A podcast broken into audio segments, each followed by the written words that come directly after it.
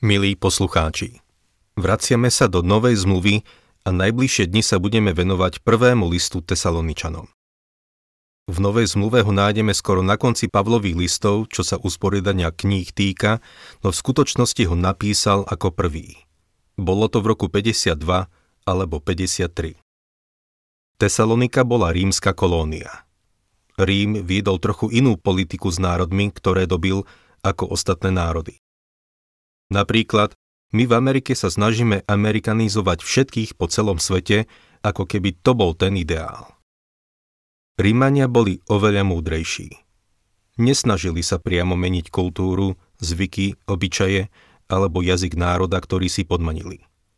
Namiesto toho zriadili kolónie, ktoré strategicky rozmiestnili po celej ríši. Mesto, ktoré bolo rímskou kolóniou, si postupne osvojilo rímske zákony, zvyky a spôsoby. V obchodných domoch ste našli najnovšiu módu, ktorá sa nosila v samotnom Ríme. A tak tieto kolónie boli ako menšie kópie Ríma. Tesalonika bola takáto rímska kolónia a bolo to dôležité mesto v živote rímskej ríše. Tesalonika sa nachádzala 80 km na západ od mesta Filipy a asi 150 km na sever od Atén. Cicero povedal – Tesalonika je lonom impéria. Bola v samotnom srdci ríše a bolo to hlavné mesto Macedónska. Mesto sa najprv volalo Termé kvôli horúcim prameňom v tej oblasti. V roku 316 pred Kristom Kasander, jeden zo štyroch generálov, ktorí rozdelili impérium Alexandra Veľkého, si zobral Macedónsko a z Tesaloniky urobil svoju základňu. Mesto premenoval na pamiatku svojej manželky, Tesaloniky, ktorá bola polovičnou sestrou Alexandra. Toto mesto ešte stále existuje a je známe aj pod menom Solún. Cirkevný spor v Tesalonike, založený počas Pavlovej druhej misijnej cesty, bol modelovým zborom. Pavol to spomína v prvej kapitole, kde sa píše, že sa stali vzorom pre všetkých veriacich v Macedónsku a Achajsku.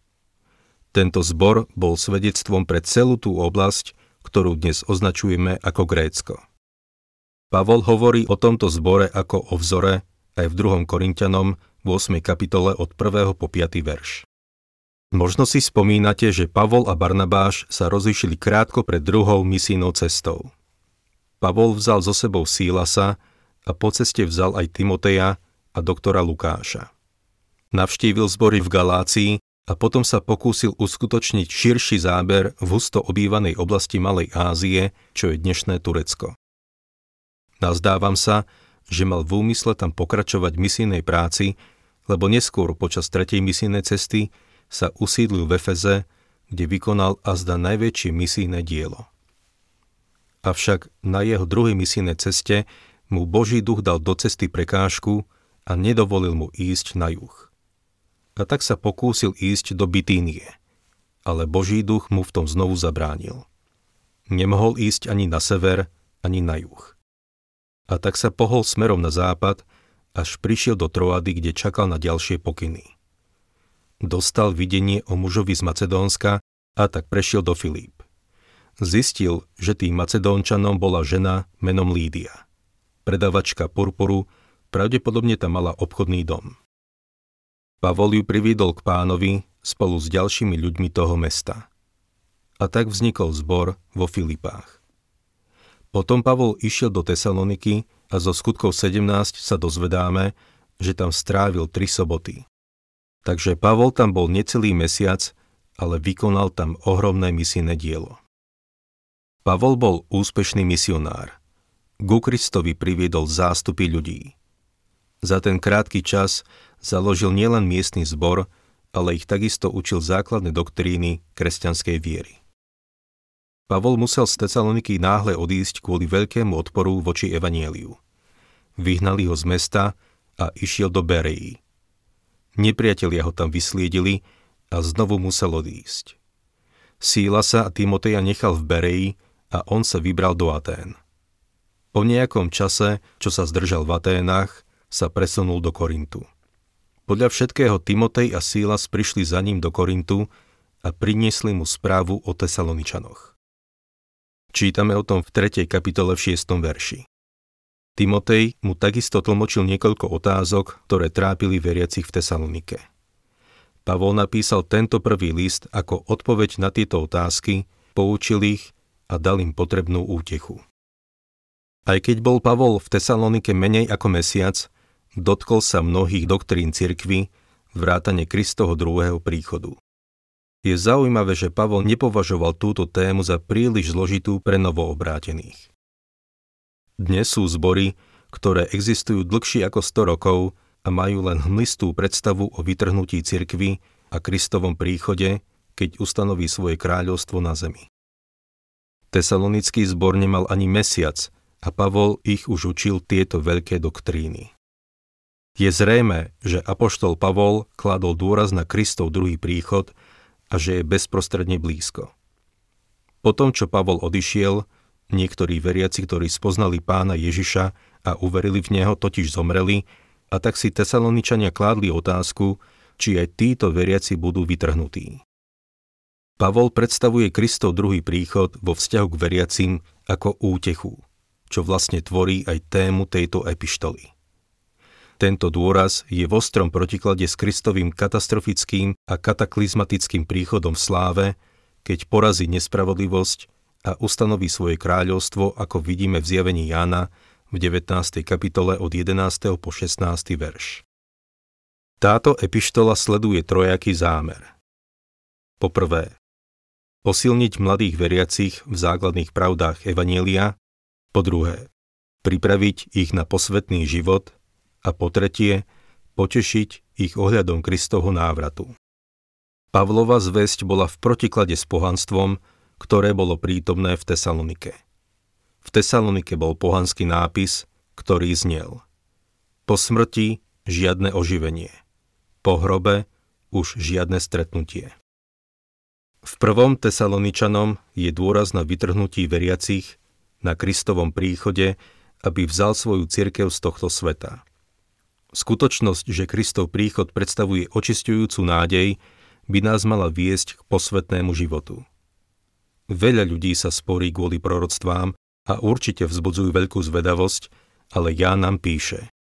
Každý, kto má túto nádej v Neho, očistuje sám seba tak, ako je On čistý.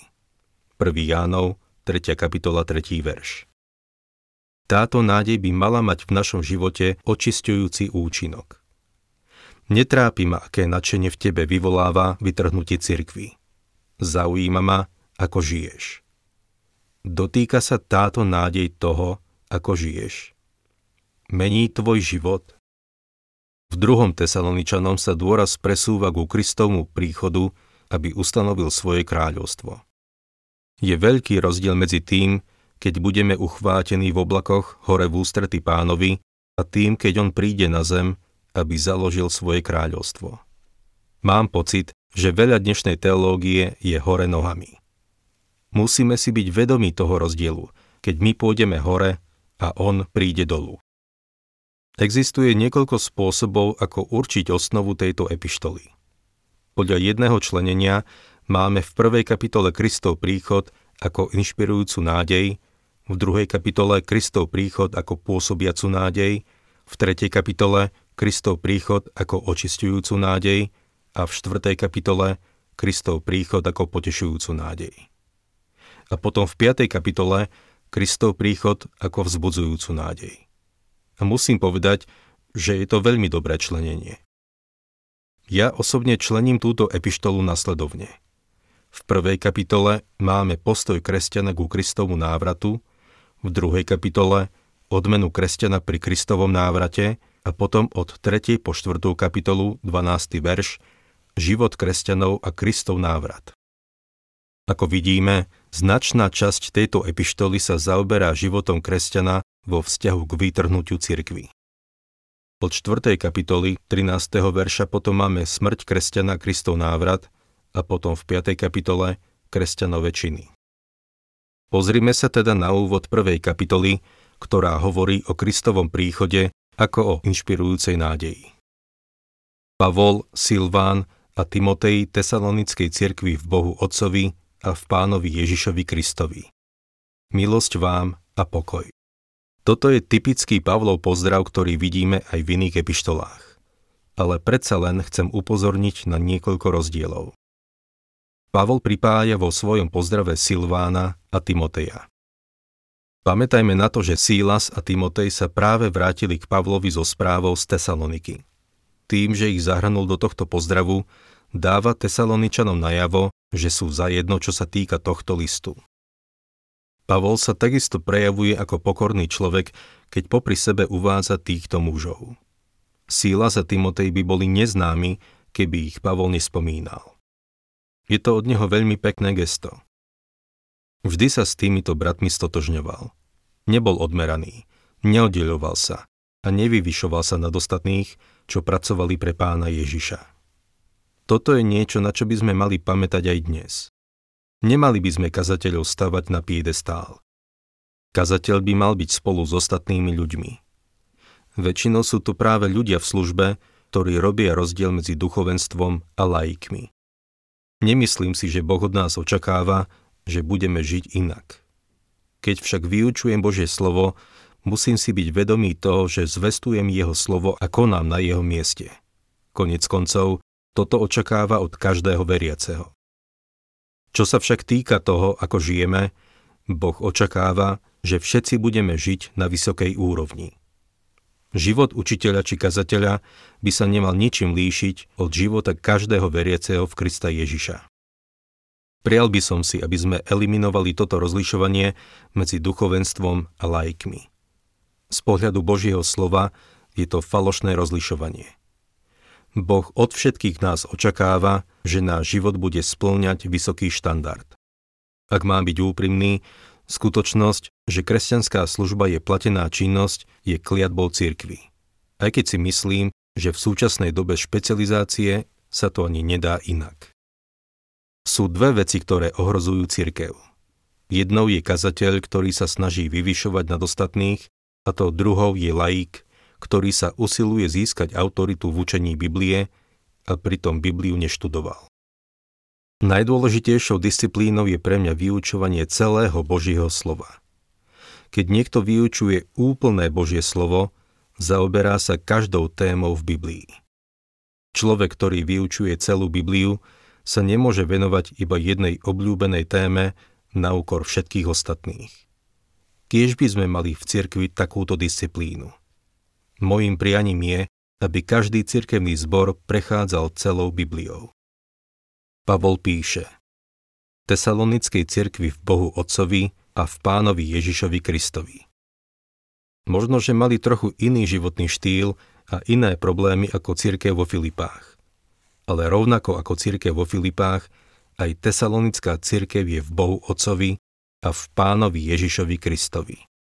V ostatných epištolách toto nepíše – lebo toto bol jeho prvý list. Povedal to raz a to stačilo. Keď sa pán Ježiš modlil k svojmu otcovi, modlil sa, ako čítame v Jánovi 17, 21 až 23, aby všetci boli jedno, ako ty, oče, si vo mne a ja v tebe, aby aj oni boli v nás, aby svet veril, že si ma ty poslal.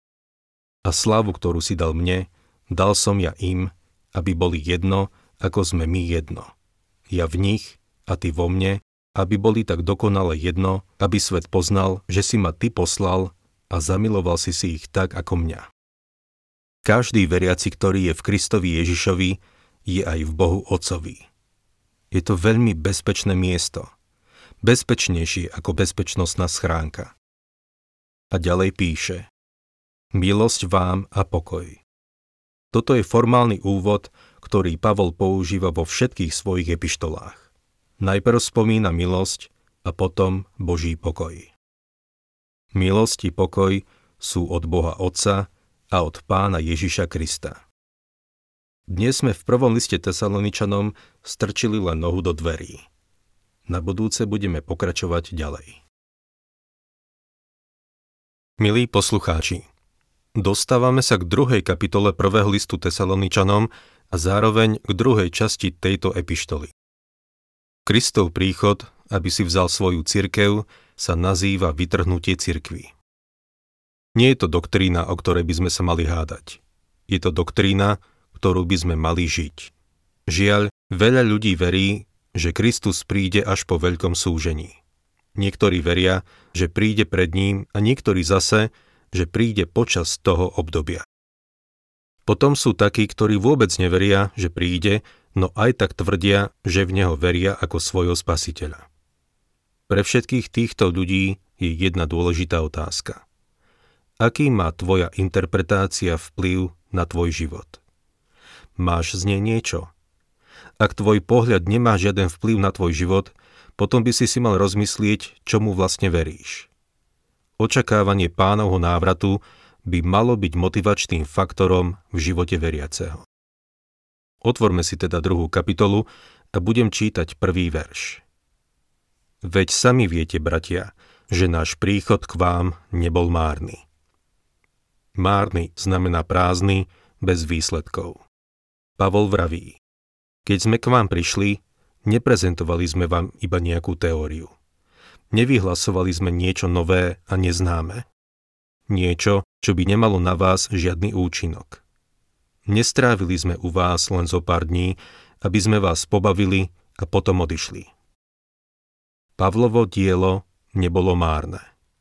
Nebolo prázdne. Keď prišiel do Tesaloniky, zatriaslo to mnohými ľuďmi a mnohých priviedol k spasiteľnému poznaniu Krista. A založil cirkevný zbor. Pavol jednoducho nerozprával o nejakej teórii, alebo filozofii, alebo o niečom, čo v Tesalonike fungovalo. Evangelium prechádzalo ulicami mesta a dostalo sa do srdc, domácností a životov miestnych mužov a žien. Druhý verš. Ale ako viete, hoci sme predtým mnoho vytrpeli a boli pohanení vo Filipách, našli sme odvahu vo svojom Bohu ohlasovať vám uprostred mnohých zápasov Božie evanílium. Grécky výraz pre zápasy je agony, čiže konflikt alebo agónia. Pavlov príchod spôsobil veľa konfliktov a vnútornej agónie. Pavol píše, že vo Filipách boli pohanení. Inými slovami, dostalo sa im hanebného zaobchádzania. Vieme o tom zo skutkov 16. kapitoly. Keď však prišiel do Tesaloniky, našli odvahu. To, čo zažili vo Filipách, ho nespomalilo a nezabrzdilo. Nezačal evanílium bagatelizovať. Po tej hroznej skúsenosti nepovedal, teraz zmením prístup. Pri zvestovaní evanília budem taktnejší a nebudem taký priamočiari. Nie. Pavol nebol tajný veriaci. Hovoril otvorene tak, ako vo Filipách. Pre Pavla by bolo veľmi ľahké sa vykrúcať. Mohol sa rozhodnúť, že by mal dávať väčší pozor – nadmerná taktnosť a mierna reklama a mierna reklama neboli Pavlovou metódou. Odvážne hlásal evanielium a jeho zlé skúsenosti nemali vplyv na jeho prístup. Keď sa teda dostal medzi nich, prezentoval im Božie slovo. Ak by ste si mali vybrať, ktorú Pavlovú kázeň by ste považovali za najlepšiu? Keby som dal o tom hlasovať, som si istý, že by som dostal rôzne odpovede a oprávnenie. Po svojom obrátení mal veľkú kázeň v Damasku. Na Cypre, keď začal misijnú prácu, kázal pred Sergiom Pavlom. Potom tu máme kázeň v Pizíckej Antiochii, keď bol na prvej misijnej ceste. Túto kázeň považujem za jednu z najlepších jeho kázní. Potom kázal v Aténach na Areopágu, v Efeze v Tyranovej škole a môžeme aj spomenúť jeho obranu v Korinte. Podľa mňa sú všetky tieto kázne veľkolepé. Niekto by si možno vybral kázeň, ktorú mal v Jeruzaleme, keď ho zatkli, alebo keď bol predvedený pred Félixa, Festa a Agripu. Tá pred Agripom je veľkolepé dielo. Potom tu máme jeho rozlúčkovú reč v Efeze, keď sa na brehu lúčil so staršími zboru. V každej svojej kázni predstavil Krista, jeho smrť a vzkriesenie. Ak by som si mal vybrať Pavlovú najlepšiu kázeň, nevybral by som si ani jednu z týchto. Namiesto toho by som si vybral jeho život v Tesalonike. Jeho najväčšia kázeň nebola v písme či v reči, ale v chodení. Jeho najväčšia kázeň nespočívala vo výklade, ale v skúsenosti. Nie v jeho profesii, ale v praxi. Zobral si text z Jakuba 2.26, viera bez skutkov je mŕtva a svoje body vyril do vydláždených ciest Tesaloniky. Každý veriaci je kazateľ. Možno sa ti nepáči, že ťa nazývam kazateľom, ale aj tak ním si. Nemôžeš tomu uniknúť. Kážeš druhému svojim životom. Možno tvoj život hovorí niečo tvojmu dieťaťu doma. Myslím si, že to je jeden z dôvodov, prečo tak veľa mladých končí na ulici. Sledovali doma mamu a otca a nepáčilo sa im, čo videli. A tak odišli preč. Najdôležitejšia kázeň, akú kedy kážeme, je náš život. Pavol nám tu vo veršoch 3 až 6 povie o kázni, ktorú kázal v Tesalonike a potom nám opíše vzťah, ktorý mal s Tesaloničanmi. Bol pre nich ako matka tým, keď ich utešoval, bol pre nich ako otec tým, keď ich napomínal, bol pre nich ako matka, keď ich utešoval, bol pre nich ako otec, keď ich napomínal a bol pre nich ako brat, keď im dával výzvy. Čítajme ďalej tretí verš. Lebo naše povzbudzovanie nepochádzalo z omilu, ani z nečistých pohnútok, ani z podvodu. Naše povzbudzovanie nepochádzalo z omilu čiže nebolo znehodnotené. Keď Pavol kázal evanílium, neriedil ho vodou. Nemenil ho podľa toho, komu ho zvestoval. Na niektorých kazateľoch ma znepokojuje, že na jednom mieste zvestujú dobré, jasné evanílium a potom na inom mieste kážu tak zahmlene. Pavol taký nebol. Jeho povzbudzovanie nepochádzalo z omilu. Ani z nečistých pohnútok. Pavol nebol motivovaný chamtivosťou. Neprišiel do Tesaloniky kvôli zbierke, ani kvôli tomu, aby sa stal známy. Nevyhľadával to, aby mu slúžili. Prišiel s čistými pohnútkami. A potom píše ani z podvodu. Pavol nepoužíval nejaké nekalé metódy. Neznižoval svoj štandard, aby sa tak prispôsobil predsudkom a náruživostiam starej prirodzenosti. Neapeloval na hriešnú telesnosť. Mnohí si môžeme v tomto vziať od Pavla príklad. Poznám jedného kazateľa, voči ktorému som v minulosti prechovával úctu, ale už nemôžem. Vrátil sa totiž do zboru, ktorý v minulosti viedol a ktorý bol kritický voči súčasnému kazateľovi. Pridal sa k tej kritike, ešte viac ju rozvinul a zneužil tú situáciu na to, aby sa do toho zboru vrátil. Pavol by niečo také neurobil. Neznížil by sa k takým pochybným praktikám. Každý, kto zvestuje a vyučuje Božie slovo, sa musí pýtať samého seba, či to nerobí z omilu, z nečistých pohnútok alebo z podvodu. Musíme byť k sebe úprimní. Musíme sa presvedčiť o tom, že máme čisté pohnútky. Kážeme preto, aby sme získali nových priateľov a mali vplyv na ľudí alebo sa úprimne snažíme o to, aby sme zvestovali Božie slovo. Milí poslucháči, musím sa priznať, že som urobil veľa chýb. Veľakrát som pána sklamal, až ma to udivuje, že ma ešte nehodil cez palubu. Keby som bol Boh, už dávno by som bol znechutený Vernonom McGeeom. Keď som však vstupoval do služby, slúbil som pánovi, že nebudem kompromitovať jeho slovo. Ak mám byť úprimný, čakal som, že sa dostanem do problémov, ale pán bol ku mne dobrý. Myslím si, že vedel, že by som zutekal, keby k tomu došlo. Som vďačný, že môžem pánovi čestne povedať. Pane, urobil som veľa chýb a sklamal som ťa, ale tvoje slovo som zvestoval najlepšie, ako som vedel. Veľmi sa mi páči táto pasáž písma. Pavol mohol Tesaloničanom povedať – keď som k vám prišiel, nemal som žiadne skryté motívy. Neprišiel som kvôli zbierke. Neprišiel som, aby som ostrihal vaše ovce. Prišiel som vám zvestovať evanelium a budovať vás vo viere. To bol môj motív. S takýmto motívom sa človek skutočne plaví po šírom mori. Môžu prísť búrky, ale pán vyvedie svojho služobníka z problémov. Čítajme ďalej štvrtý verš. ale ako nás Boh uznal za hodných a zveril nám evanílium, tak hovoríme, nie aby sme sa páčili ľuďom, ale Bohu, ktorý skúma naše srdcia. Ale ako nás Boh uznal za hodných. Pavol tu hovorí, že nebol žiadny nováčik či začiatočník. Nešlo mu o to, aby sa zapáčil ľuďom, ani nevyhľadával popularitu. Nešlo mu o to, aby si urobil meno. Keď kázal, nekázal s tým zámerom, aby zistil, čo si ľudia o ňom myslia. Záležalo mu na tom, čo si o ňom bude myslieť Boh.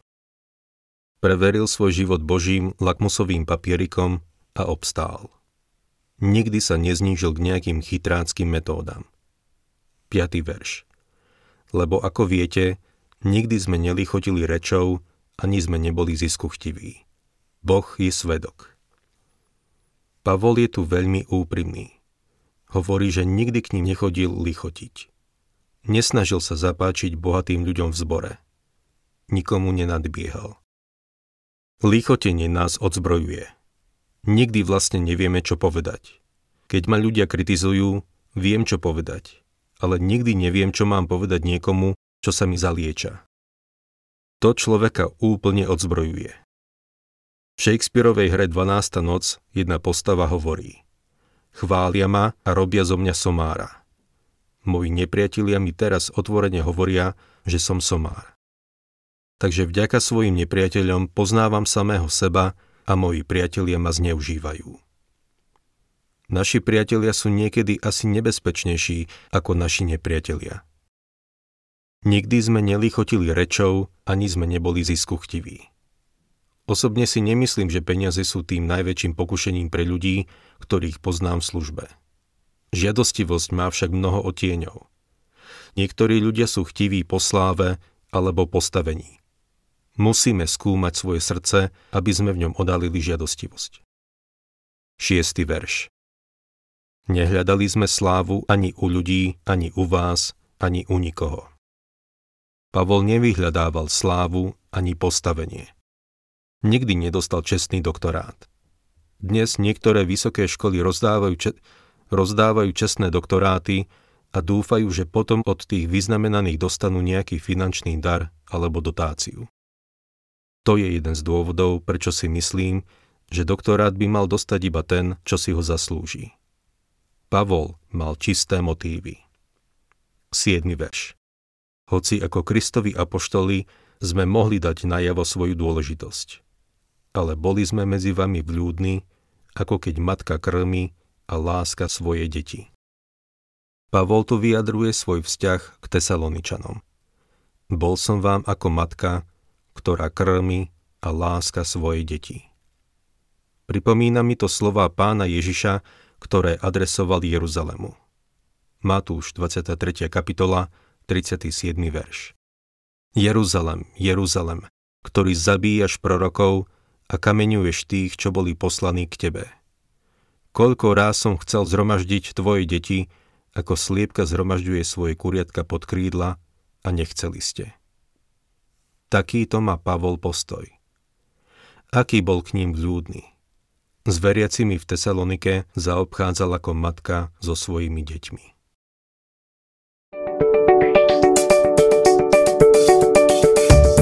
Ak sa vám páči program Spoznávame Bibliu, budeme radi, ak ho odporúčite svojim známym a dáte like, alebo nás začnete sledovať na facebookovej stránke Spoznávame Bibliu a ak vás niečo oslovilo alebo zaujalo, napíšte nám cez Facebook alebo na adresu spoznávame.bibliu zavinač gmail.com.